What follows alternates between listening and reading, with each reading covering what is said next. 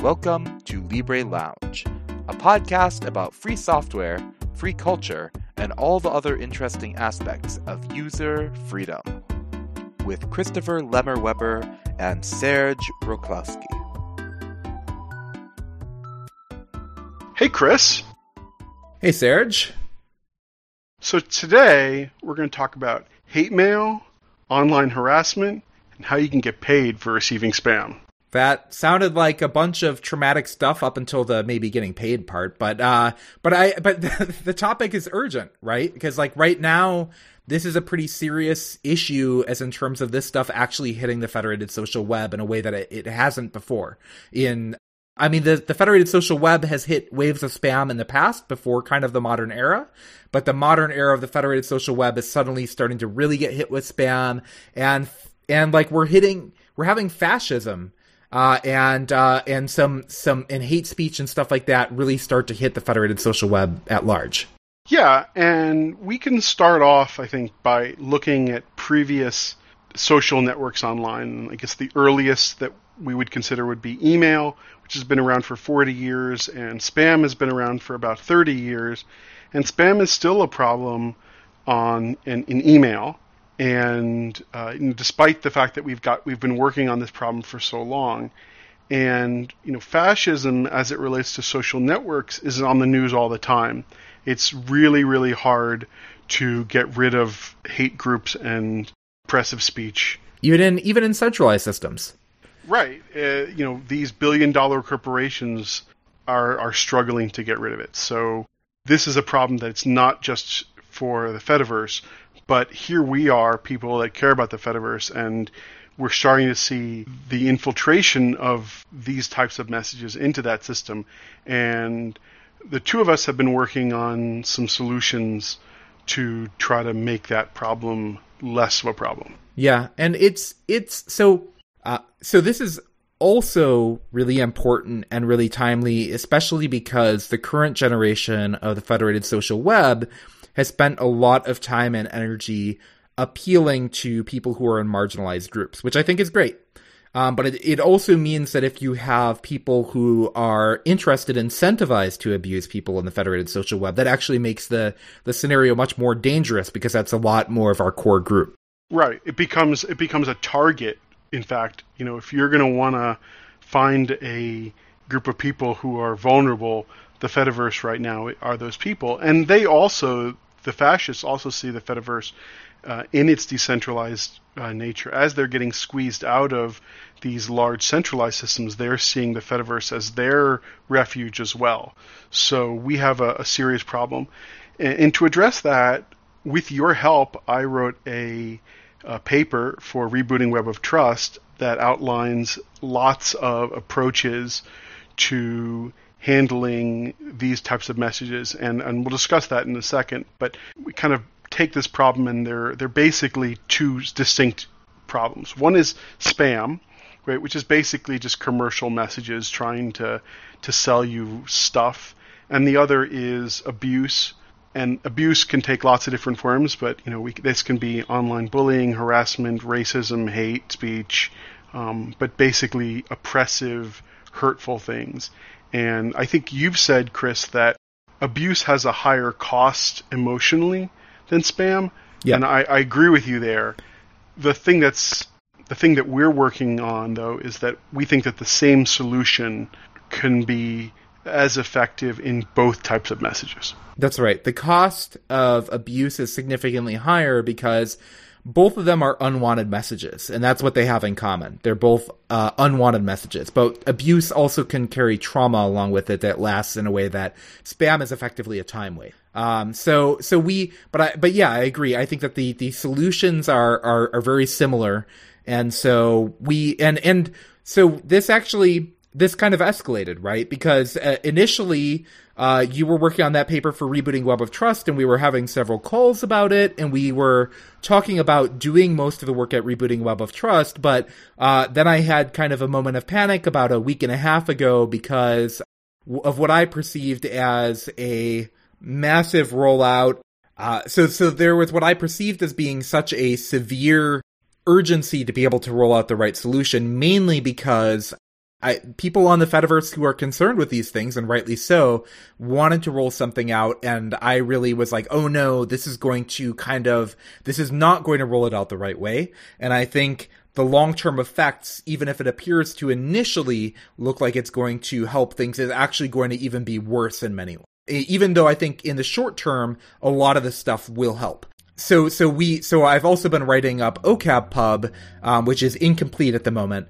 But I think we're basically the stuff that we're talking about in this episode is kind of the synthesis of those two write ups. Um, the your write up on unwanted messages and my write up on on OCAP Pub, which eventually, hopefully, will converge. Yeah, those two those two uh, papers will turn into well, they'll at least connect in a more substantial way, and then we'll be able to use them to to build some demonstrations, and hopefully those will get adopted by the Fediverse at large.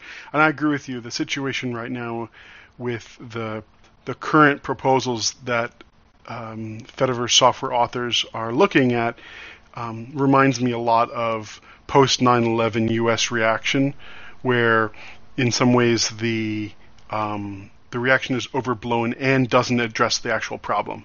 And, so and we, yeah. we we we have an added constraint, right? Is that we can't we we're working in a decentralized system, and even centralized systems, as we said, have challenge, struggle with these things. But in a decentralized system, we can't stop people from setting up nodes or accounts, and so uh, whatever we do has to account for that. Right, and and in fact, I think this is an important piece here, which is that a lot of the people that join the Fediverse as a refuge because they were oppressed have come on and with with the introduction of these fascists what's happened is they're they're really questioning the fundamentals of what is this fediverse? What is mastodon and, and Pleroma and you know an activity pub? All what what is all this and there is some there are some people who want to move back to totally centralized systems um, which i don't think will solve the problem. And i think that's evident by you know facebook and twitter and others not being able to solve this problem. So we think we can solve the problem while keeping the freedom of a decentralized system. We can at least significantly improve the, the situation. That's right. No one will ever be able to entirely re- make this problem go away but if it's if it's reduced to a low simmer, um, that I think will be good enough uh, in, in, that that the the freedoms of decentralization are so important that we can't you know it'll never it'll never be hundred percent. We can't have hundred percent control and have something decentralized. Right.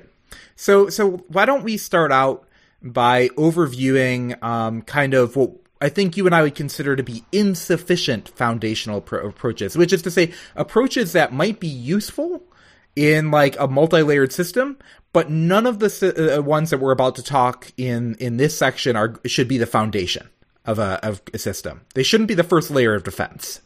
Yeah, and I and I, I mentioned some of these in in my paper, although not as explicitly as I think as we're going to do here.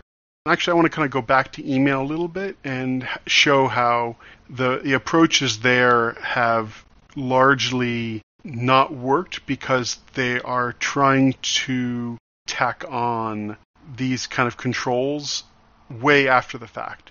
And what we have the opportunity to do here is is actually in, is do better integration. So so the first thing is, and, and actually before we get into what doesn't work, let's also talk about where why we're in a better position in the Fediverse which is that a lot of emails spam control is simply verifying identity. So is the sender who the sender claims to be?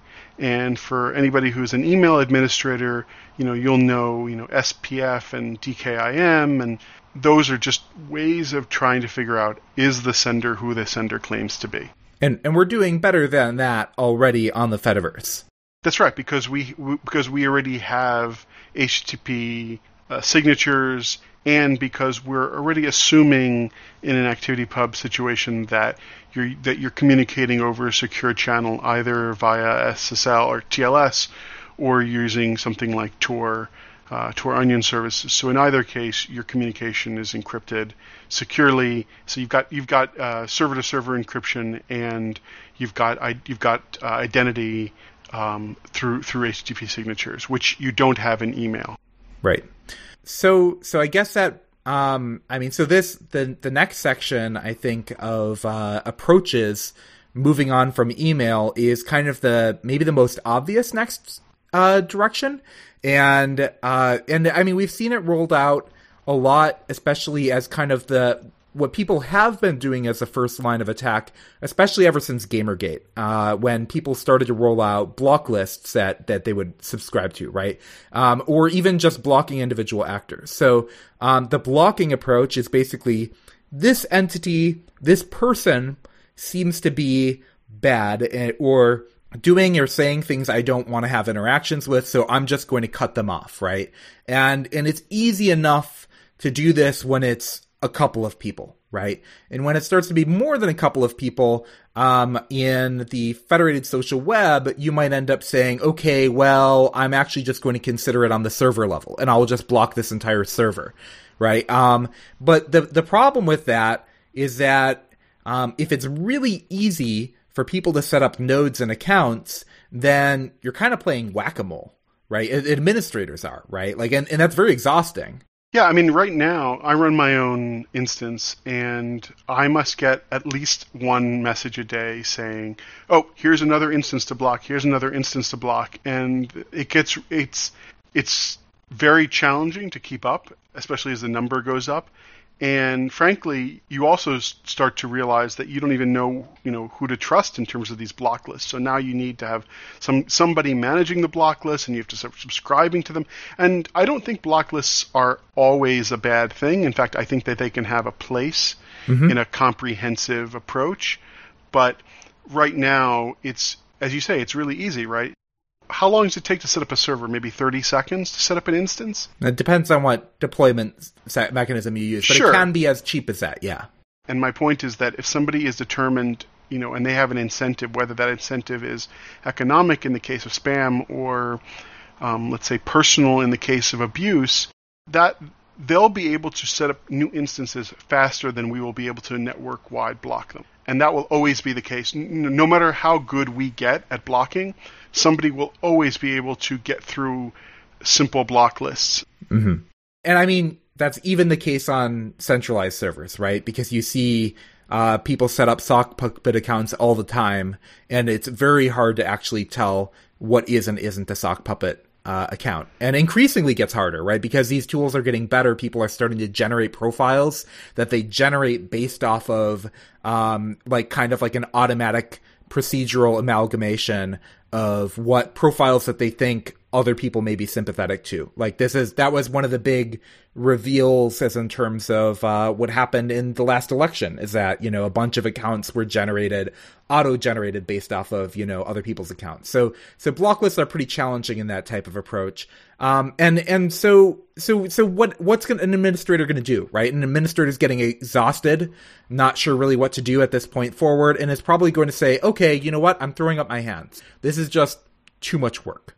Um, what I'm going to do instead of, you know, do I trust, um, you know, every single, you know, user that's coming through is I'm going to say, you know what, I just trust five servers. There are five major servers I know I'm friends with. I'll connect to those five. But what happens when suddenly you notice that a bunch of other servers are doing the same thing? Suddenly your users can't communicate with these other servers because they're doing the same thing. And they may not even be the same five servers that you have. And suddenly we end up having massive defederation. So this is the whitelist or allow list approach, and it, it inevitably results in re-centralization.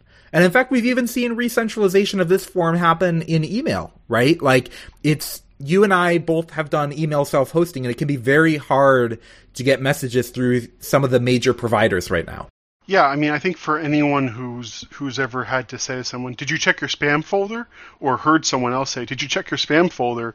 because they're coming from a smaller, um, you know, a smaller, let's say, email instance, you know, they know that this this is a real problem, and it's even worse here because we're a small budding network, and we don't we don't want people to be silenced just because they're maybe running, you know, a small community.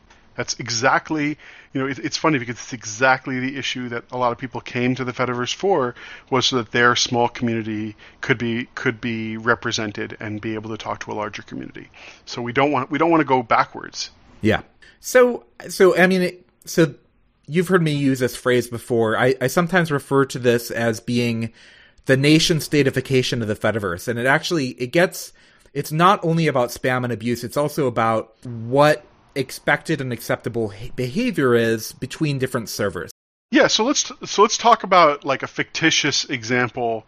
Um, let's say we have a bunch of people who are really enthusiastic about like pinball, and uh, they they want to come to the Fediverse because they feel oppressed by uh, Facebook and their approaches to pinball. So they they go on and they register uh, pinball.social, which I think I'll register right after we're done recording this, and now they've come onto the Fediverse, but they don't want to be you know they, they don't want to deal with those people that make video games and who harass them because of video games, right? But at the same time, maybe they do want to have uh, c- communication with people who are art enthusiasts or maybe card game enthusiasts, right? So um, we, we want to make sure that the pinball.socials of the world are represented at the table, and it's not just the giant instances. Right. And I mean, so this this happens in terms of part of the problem is is that um, communities do need to set up boundaries as in terms of what's acceptable for that community. I actually 100% believe that. The weird thing is about assuming that the community is at the instance level. And this is where the nation statification type thing comes in. The instance level type thing, we end up resulting in, with a kind of block list and whitelist type stuff, we end up resulting in weird you know all the kind of xenophobia that happens with nation states where you have this kind of border guard type behavior. And yeah border guards in the the the fediverse can't take away your stuff. They can't imprison you. I mean they might be able to take away your messages and stuff like that but they it's still this kind of you know suspicion of other communities around kind of the border of the nation state. And and i actually think that this happens because we assumed where communities were in the wrong place. Um, the assumption that instances are the community, I think, is wrong. An instance may be a community, but I don't think it's the foundational community. And and and part of this is incentive oriented for. It's been very this narrative that instances are the uh, where communities live has helped encourage a lot of people to run communities, which is in one way really great because it, it's like, oh, I want to set up stuff for you know my pin, pinball friends and stuff like that. But I think in reality, it's not quite the same. Um, if we if we look at the world we live in day to day, people's communities actually are often very different. So let's say Alice has three different communities that she's part of. She's a math professor at work. Uh, she is with her friends a tabletop gamer.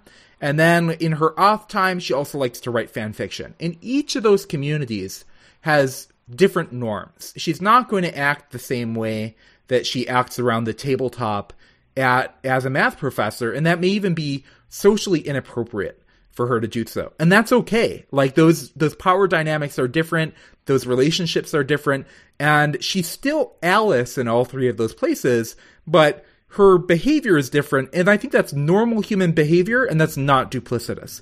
And the funny thing is that email doesn't have this problem. In an email system, Alice might have one email account, maybe she has several, but she might have one account, and she still might be on three different mailing lists as, you know, for her job, for with her friends as a gamer, and with the fan fiction stuff. And there's no expectation that Alice's behavior has to be the same on each of those mailing lists.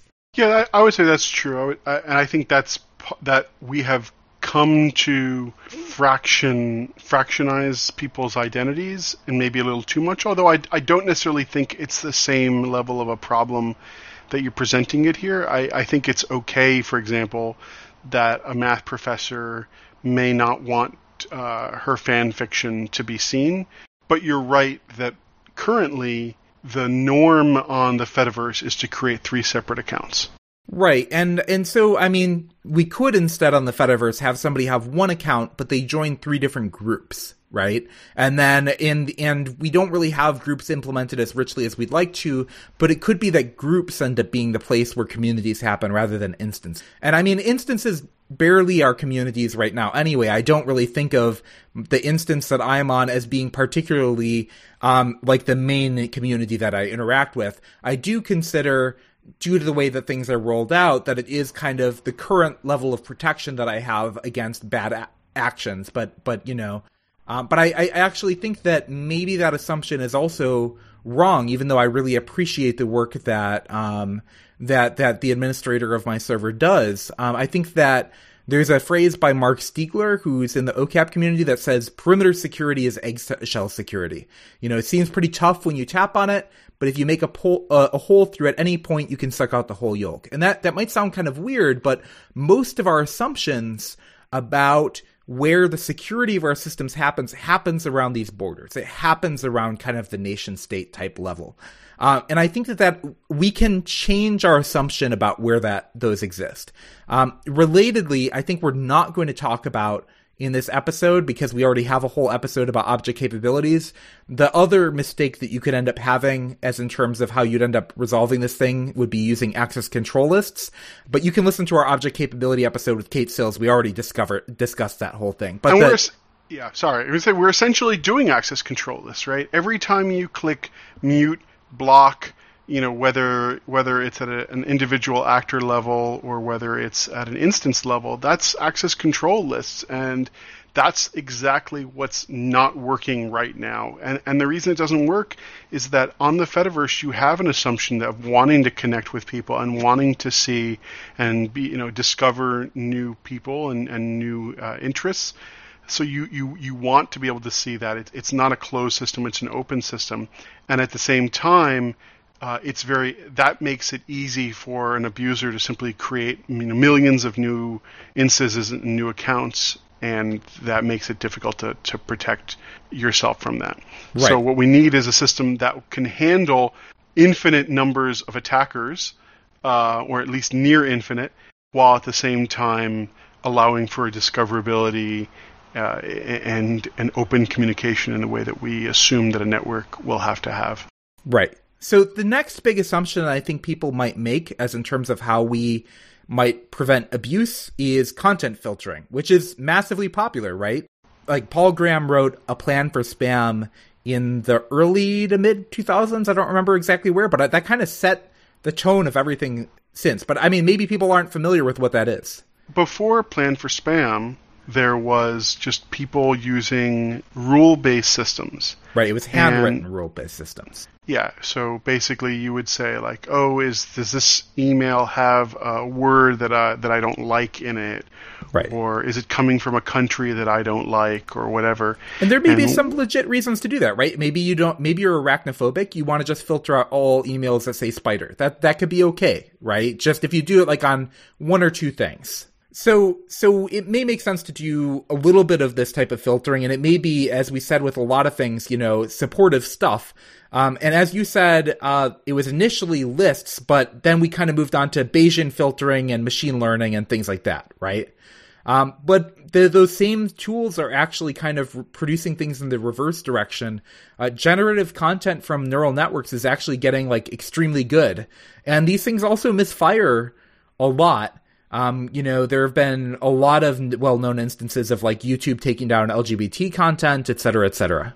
Yeah, basically, anytime you have computers doing these actions, they're going they're not going to be able to do a, a, great job because frankly you know all you have to do is build another computer that, that that acts like the first one and then do a bunch of tests against it and eventually uh, you know, well, eventually these computers won't be able to tell the difference. And, and also, Bayesian and other artificial intelligence systems that filter based on what a message or an act or an activity look like are based on the assumption that the majority of content is good content, right? So so they they're based on the idea that the most of what they're going to see is good and that there's going to be a tiny bit of bad, but as the amount of bad increases and exceeds the good, that makes the problem for the computers pretty intense. So while content filtering can be a piece of the you know of the puzzle, it, it can't be the foundation, right? It can be a part of a healthy breakfast, but you can't say, well, I'm going to use content filtering and then problem goes away. No, it, it, it has to be only one piece of a larger uh, solution. Yep. So, I mean, I think we've got the answer, right? It's reputation scoring. This will be fine. We why don't we just vote on how trustworthy we think a person is and we'll develop some sort of trustworthiness metric to be able to score people on. And I think this will be fine. This is the right direction, right? And in fact, if you've read uh, Cory Doctorow's Down and Out in the Magic Kingdom, and he has got his Whuffie system, right? It's perfect, right? The more good things you do, the higher reputation is, and if you do bad things, your reputation goes down, and that that seems like the perfect solution to all of our problems. Ooh, except I heard that Cory Doctorow doesn't like the Whuffie system anymore that he yeah, wrote about. Apparently, he doesn't like it when it gets implemented in real life, like it has in China, where it's caused um, really horrendous situations for people that have low reputation scores. And of course, with any reputation score system, a new um, a new person is going to be at a disadvantage. And of course, if there are people who have a vendetta against you, maybe they might artificially lower your score. Mm, so the more we think about this, actually, the worse reputation scoring seems. Yeah, I mean, and and we don't even have to look outside. Well, I mean, this is a U.S. centric thing to say, but I don't have to look outside of even the U.S. to be able to see what a problem this is. I mean, I think it's pretty. It doesn't take a lot of research to see how problematic, classist, racist, etc., like the American credit system is. Yep, and even even if these systems aren't explicitly uh, racist or cla- classist. What they do is they embed assumptions that you know what what happens is that other markers become proxies for uh, racism or sexism or other isms. So obviously, reputation scoring is not is not a is not a great solution. So maybe we should just pack it in, Chris, and centralize again, and just say, you know what, we're going to have one big giant website that we all log into. You know, and, and actually, we've seen people make this argument. It's like, hey, why don't we just do the Wikipedia model of having one giant place that we all just go and do our um, online stuff with? Hmm.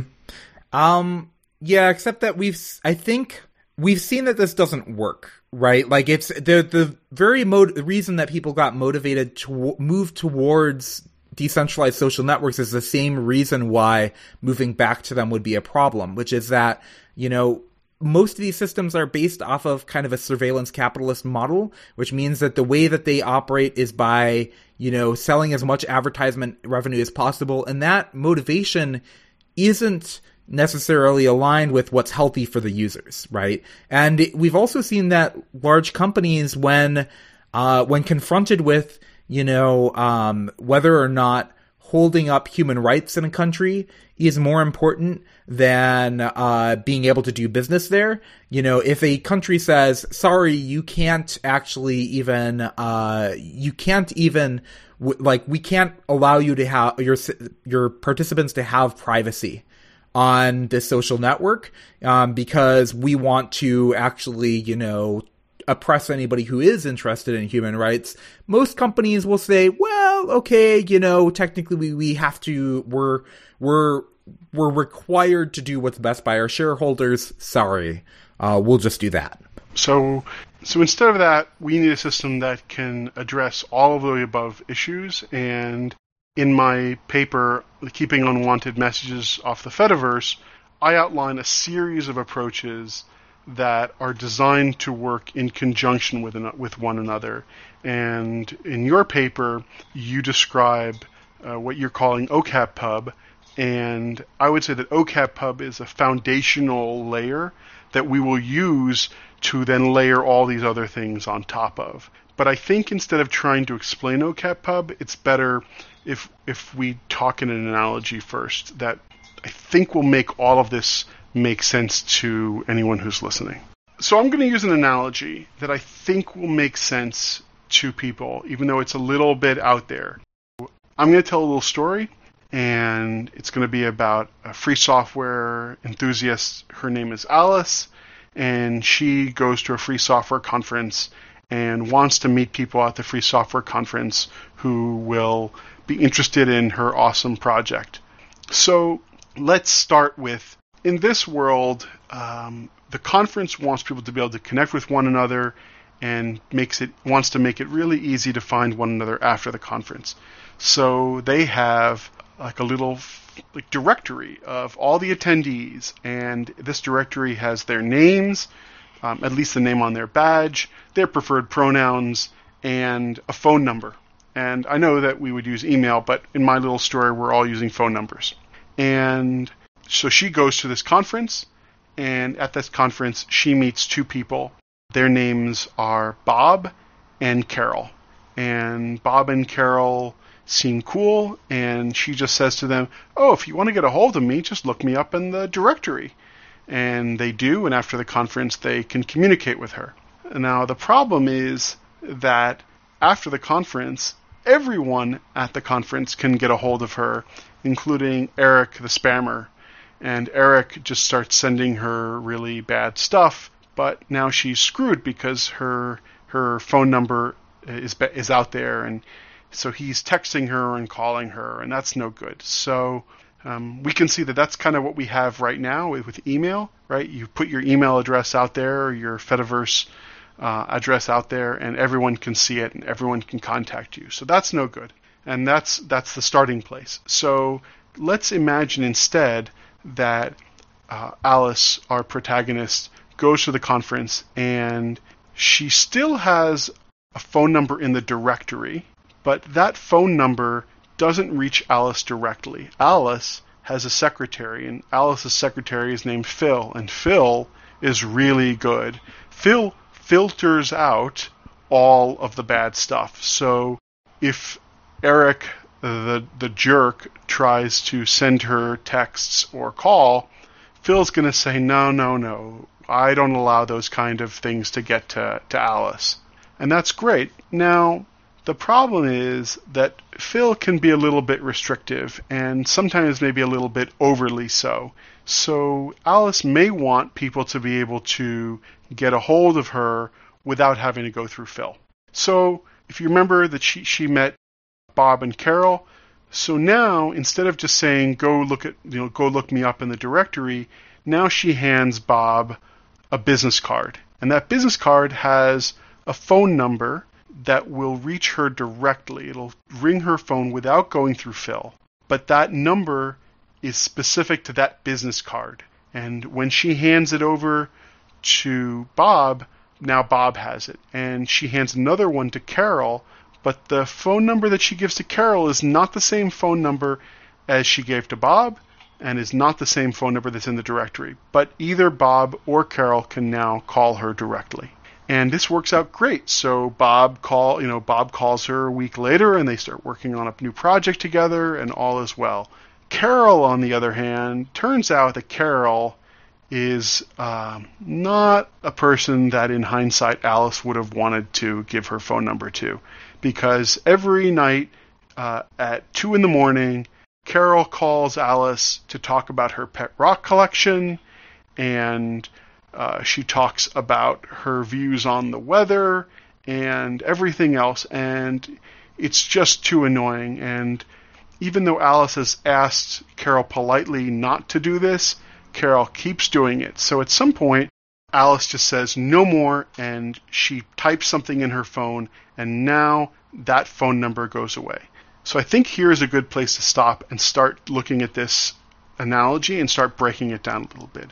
So as we said, the current way that, that the Fediverse works is a lot like having just a central directory. If I have your if I have your actor identity, which is essentially analogous to your email, I can just contact you. And instead, we're we're creating these uh, with these business cards. We're creating object capabilities, which is a topic that I know Chris you're really interested in, which is why we did a whole episode about them. Yep, and uh, I mean they really are object capabilities in the sense that an object capability is something that's it's un it's unforgeable in the sense that you couldn't just make it um, or guess it, or you know maybe these phone numbers are really long or something like that, or or in such a way that uh, when Alice hands those out to Bob and Carol, it's not that Bob and Carol could have figured out that they would have mapped to Alice in the first place. Yeah, thirty, you know, thirty digit or fifty digit or a hundred digit phone number uh, is not something that either one of them would have been able to guess. Right. right. Or even a QR code. She they just scan it off the business card and it just starts calling Alice. Yeah, I, li- I like that idea. so we've got this idea that each of them has a separate number, and so a separate capability. So it's not that she's handing out one number that's just her direct line. Everybody's getting a separate capability. And the other piece about this is that these capabilities are revocable, that she can turn one of them off, which is in fact what she does with Carol who is just calling her at all the you know all the worst times. So she can say, "I don't want this capability to exist anymore," and she flips that switch, and now it's off. Mm-hmm. This is great, um, but let's take this analogy a little bit further. With Bob, now Bob meets someone at work, um, and their name is Dave. So now Bob goes back to work and Bob works with a guy named Dave, and Dave's interested in a lot of the same stuff that Bob is interested. And Bob tells Dave about the experience that that that he had at this conference meeting Alice, and Dave is like, "Wow, she sounds pretty great. I'd, I'd kind of like to get to know her, and maybe we can work on the same projects together." So Bob can now hand Dave the phone number that uh, that he got from Alice, or maybe you can scan it in via QR code or something. And now Dave gets a hold of, of Alice directly. And this is a feature, right? This is a transferable capability. That's right. Now that they've established a good connection, Alice could even say, you know what, here, I'll give you your own capability. Right. So she might say, "Hey, Dave, I'm going to give you a phone number that's that's for you and not the one that Bob had." Mm-hmm. Um, and she might also say, "Hey Bob, now that I know you've given this, I'm going to give you a different one because I don't I don't want you to reuse that same one anymore." Sure. So so this is great. Um, Dave seems like a, a, a cool dude, and now Dave gives that capability. We're just going to say directly gives that phone number to Frank, and Frank is really not a good person and just is is not respectful of Alice at all. So now when uh, so she's gonna she's gonna look at the um, at her phone and she's gonna say, oh, this is the number that I gave that I gave to Dave because remember she gave Dave a new number, um, but it's not Dave that she's talking to. It's this Frank guy, and Frank is just not okay. So she needs to be able to revoke that number that she that she gave to Dave so that she can get so that she can stop Frank. Right, and and Dave still has an access uh, because he can still call back through the general directory, or even ask Bob, who he knows has access to to Alice, to basically say, "Oops, I screwed up." Yep. Now, now the other option here, instead of you know all this happening one by one, is that of course Alice could instead of giving one phone number, she could give like a batch of them. She could give like five phone numbers at once and she could say, "Hey, give each one of these to your friends." And that might actually be better because this way it's not Dave gives his phone number, you know, to a third party, but in fact he's like, "Oh, I've got one of these other ones. I'll just use one of these other ones." And in this world that we're creating this, you know, this story, phone numbers are, are totally inexpensive and we can imagine that they're just like email addresses right which with you know they can be created they cost nothing to create so she can make as many of them as she wants. So she can make as many phone numbers as she wants. She can hand off batches of phone numbers and maybe even maybe Dave has two different numbers. Maybe he's got a a number for his office phone for Alice and maybe he's got a number on his personal, his mobile phone for Alice. So he he can divvy those those numbers up uh, how he how he prefers. But the idea is that he can have multiple and he can and he can use them uh, in, in, more flexible ways. And this is not possible if if we were just doing access control lists because we wouldn't have that capability of being able to use the transferable. Um, you know the transferable, you know, essentially capability, right? The phone number is the capability of being able to reach her directly, nor um, would we be able to revoke that capability. Instead, we'd have to create individual blocks for every single person that she talks to. That's right. And so so here's one of the you may be wondering, well, how do all of these phone different phone numbers that Alice is handing out work? And and I think that the the secret here um kind of ties into well okay i'm gonna I, I can't resist because i'm a fantasy and science fiction nerd bringing in the idea of true names which is that you know this wizard has this secret name that if you know that name you can control the wizard right? But that wizard doesn't actually give it out to anyone. And Alice in this system can actually have some. What can happen is that both the secretary actually forwards incoming calls to Alice's true number that she never hands out. And also the other phone numbers that she hands out also forward to her true number. But she never hands out the actual, like, true version of Alice effectively. Um, and, and it's really what the real key thing here is that this is just proxying. Yeah, each of each of these phone numbers is proxying to her. And again, if we want to and if we want to make this more computer sciencey, each of these phone numbers are are essentially actors, and their action is to, to forward on to the to the next um, you know onto her directly. But but none of the other actors in the system ever get to know what her direct true name is. Only the actors that she creates. That's right. She's in control the entire time. That's right. And uh, um, and so the, and you know the the whole phone number type thing is basically your public. That's your public persona. So I'm C Web uh, octodon.social forward slash at C Webber on the Fediverse. Um, I can keep that. That can be my um, di- phone number directory equivalent in this story. I don't have to throw away. We don't have to throw away our current system to be able to add this type of system. That's right. And in fact, for for backwards compatibility, you know, if if if you're dealing with an ActivityPub server that doesn't understand these, you know, these cap- these OcapPub boxes, that's okay. It'll just keep using the regular one. And so it's completely backwards compatible. That that may depend on what kinds of um, friction we add to the system, though, right? Because that's true. But and I, I think we should talk about that next, right? Which is what what are, what kind of filtering does Phil actually do?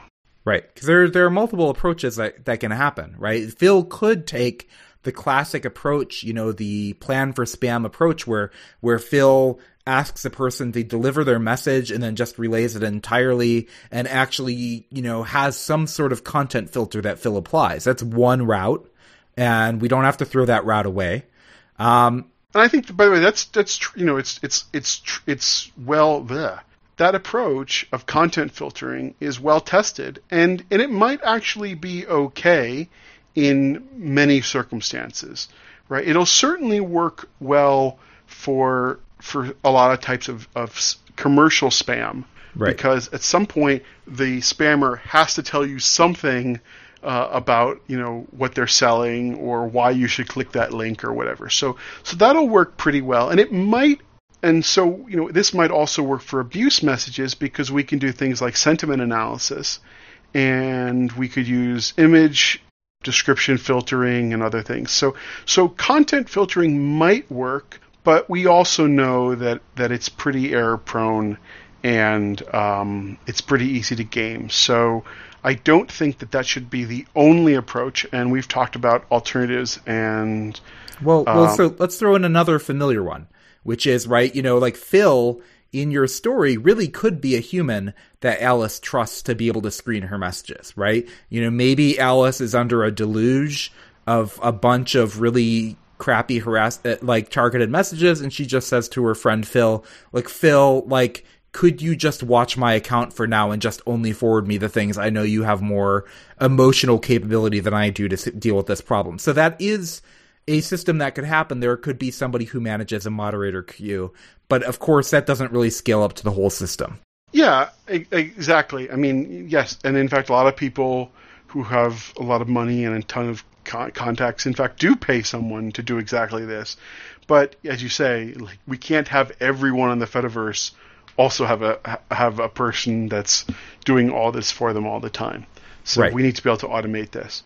So, so I think that a key observation between all these approaches, though, is that it's more friction, effectively, than the let me give you a direct line type thing, right? all of these things have more friction, and in a certain sense, that's because all of these things have cost. When you don't know somebody, there's always a cost involved. It's just that our current systems assume that the cost is on uh, put the cost on the receiver of the message rather than the sender of the message. Since I think since I think I know where you're going, I'm going to say one more thing before before we go there, which is that you can think about those direct lines kind of like whitelists, but whitelists that are created at the capabilities level, not at the actor identification level.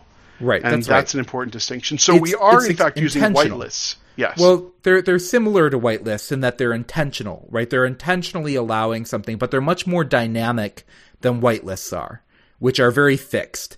They're Yeah. they're they're they're in fact even handing out consent to somebody. And that's why I kind of call this system a network of consent is that somebody's explicitly handing about as much consent as we can model in the system. I'm not claiming we can model all of it, but we're allowing people to set up intentional consensual relationships with other people. And like any real consent system, consent can be revoked and there is accountability.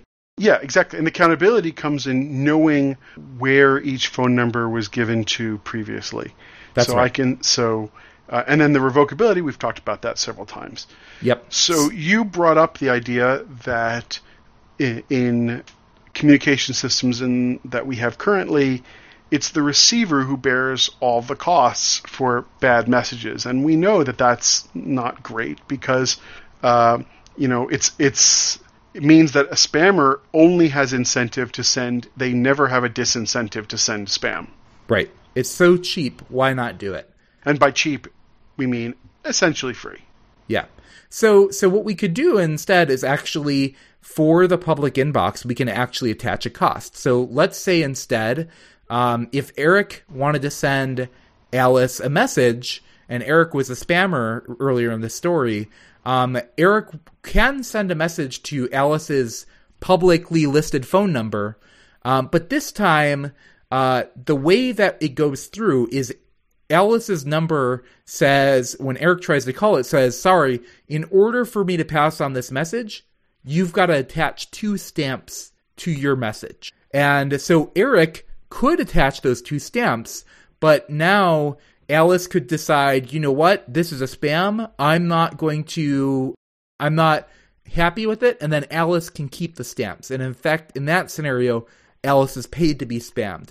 But in general, the economic structure has shifted where to the point where Eric in general will run out of money if Eric ends up trying to spam a bunch of people because Eric is going to end up having to pay all those people to spam them.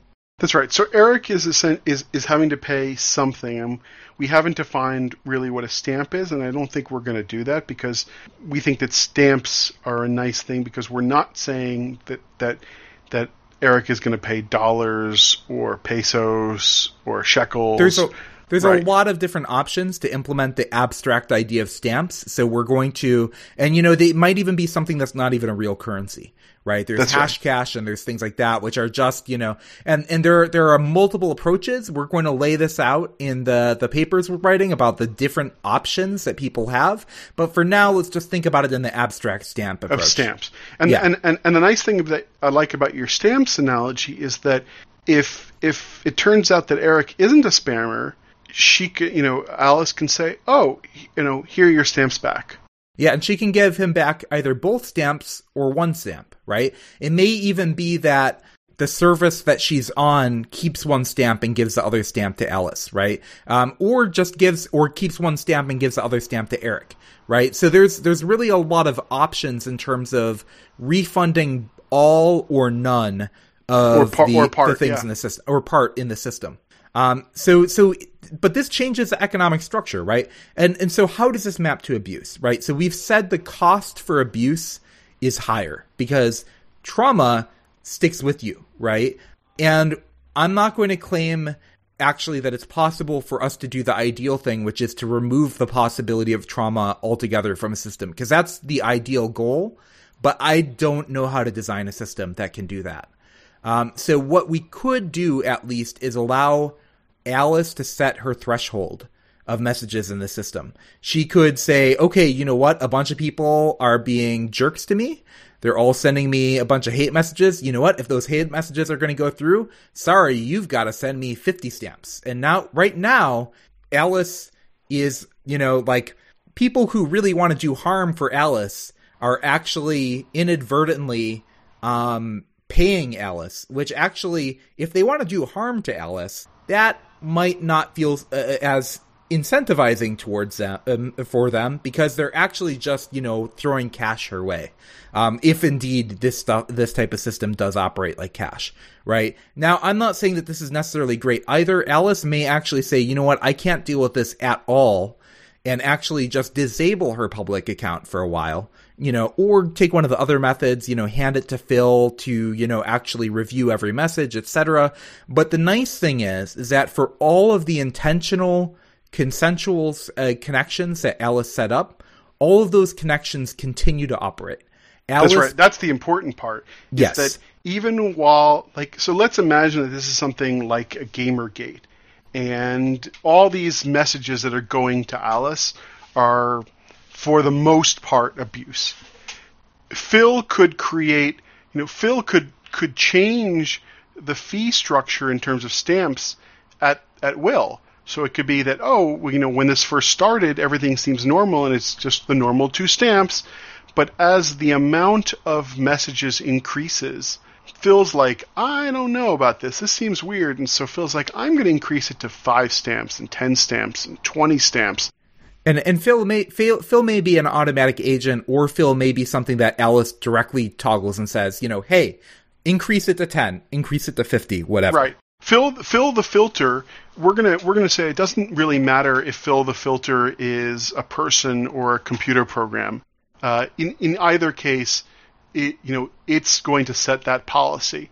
And what what can happen here is that, as you say, all of Alice's regular co- uh, connections can still go through. Everyone who already talks to Alice can still talk to Alice without impediment. And in fact, um, even if somebody has to pay a hundred stamps to talk to Alice, if it's a positive, supportive message, they're going to get maybe their entire, maybe they'll get all their stamps back, right? right? Because Alice is like, "Hey, thank you so much for that. Here's your hundred stamps back." That's right. And you know, also, if you know somebody that knows Alice, as we've seen already, delegation helps here because you can ask that person to actually, you know, for a capability to speak to Alice. And here here's something we haven't spoken about. That person could also possibly set up an intermediary capability where they could hand a proxy that goes through their proxy. So if they see it being abused, they can cut off access. Yeah, and that could be very useful. Um, we we I see that a lot where it's like somebody's in a very bad situation and they say, "Hey, send the, you know, right now it's send an email to me and I'll send it to them. And as you say, like they could be the one, uh, you know, an intermediate could be the one that say, hey, send messages to me and, and maybe their process is manual. Like they're the manual, they're acting like the Phil the filter here. Um, and in that they can also send messages directly to Alice. So yeah, this is, so there's a lot of possibility here. Um, and there's also, um, and, and, I go into this more in the paper, right? Of what are the various possibilities in terms of what the types of things Phil could be doing, and I think this this stamps idea is really exciting. I think it's the most exciting idea, but it's fundamentally built on this capabilities model. And I'm going to change my my paper doesn't currently use the same name that Chris's does, but it, we will eventually converge. Yeah. So um, I think I think I call it preferred inbox in my current version of the paper. So depending on when you might be looking it up, you'll either see preferred inbox or OcapPub, or maybe we'll create a new name. Who knows? But the idea well, is that that th- this is this is what it is. Well, and and we should say so the the stuff we're saying in this episode. Um, a lot of these ideas are not new ideas. You know, we've borrowed a lot from the object capability community. Um, and you know, and, and even some ideas like the, you know, paying stamps or something like that. Um, I even remember that Bill Gates floated some sort of idea at that at some point, but of course he wanted you to pay Microsoft, but we're saying you'd pay Alice, right? And that's, that's a huge that, distinction, right? The difference between paying Microsoft, you know, and paying Alice is that is well the biggest one is that Alice is the one who's going to get the fee, right? Right. That's that's that's the beautiful part here. Yep. And uh, even if you if if you hate Alice, then you know maybe throwing five dollars at her um, isn't very. It, it's it's it's kind of hard to justify um, throwing those five dollars that way. I mean, it might not be right. You know, it's some people still may decide to send hurtful messages through, but we can reduce the amount, and we can at least leave it in Alice's control to decide what her threshold and what her her mechanisms are. It, it also is important to to say here that Phil the filter isn't saying that isn't guaranteeing that just because you paid your 50 stamps that you'll automatically get to talk to Alice. That's just one of the things that Phil could be filtering. So, for example, Phil might say, "Oh yeah, pay me 50 stamps," and then look at the content and go, "Well, this looks like crap," and yep. still and still never deliver the message to Alice. That's right. There's no there's no requirement. And you know, and and for really to hurt spammers extra, this really makes honeypots way more effective, right? Because you can just set up a bunch of fake accounts and then you can put, you know, you require that somebody pays to send me- spam to those fake accounts and suddenly uh, it becomes very expensive to be a spammer. So so these are all techniques and we're going to be giving you more detail um, as we shake it out, as we shake it out, yeah, because you know Chris and I are still working on this, and we're making this um, this a reality. So and, and like we said, we this got accelerated, right? Because we we were originally the original goal, and it's still a goal, I think, is to work on this stuff at rebooting Web of Trust, and and maybe actually, but but we accelerated it a bit because of our concern about what was happening on the Fediverse. Um, but you know, maybe we should actually take a moment and talk about the upcoming conferences because I think that there's some exciting stuff coming up. Well, I was going to say, Chris, are you going to talk about where else? Because uh, I've submitted uh, this as a paper at this other conference called APConf. That's right. So, um, so we're also running a conference called ActivityPubConf or APConf. Um, you can go to my website, dustycloud.org, look on the blog. There's information on how to um, attend. There's no, rec- there's no, uh, um, we're not charging people to attend. Uh, it is in Prague, actually immediately after rebooting Web of Trust, because we want the communities of rebooting Web of Trust um, and ActivityPubConf to talk to each other because that's where a lot of these ideas have come from in the first place. Um, but there's no requirement to go to one to go to the other. Uh, and uh, I'm also really excited to say that um, Mark Miller, uh, Mark S. Miller um, of Object Capability fame, who to be honest, out of all the places that I have scraped for ideas on how we can improve the Fediverse, uh, it's all, more than anyone else. I have turned to Mark Miller's writings, and so to have Mark Miller keynote at ActivityPubConf is just really exciting for me. Yeah, that's um, huge. So, so we're also looking for speakers. So, if you'd like to apply as a speaker, there's an opportunity to do that. But there is limited um, there it is a limited amount of attendees, so um, I, I can't guarantee that um, if you if you apply that we will continue to have space, but I, I do encourage you to take a look and, and apply. Yeah. So yep, we're gonna bring you more things as we as we develop them. We've got other projects that we haven't talked about yet. Um, that are that are currently churning. This has been a really active summer for both Chris and I, separately and together, and uh, there's so much going on. So yeah. um, let's let's um, wrap this up and say that if you'd like to um, interact with us, we are on hash Libre Lounge on Freenode if you use IRC.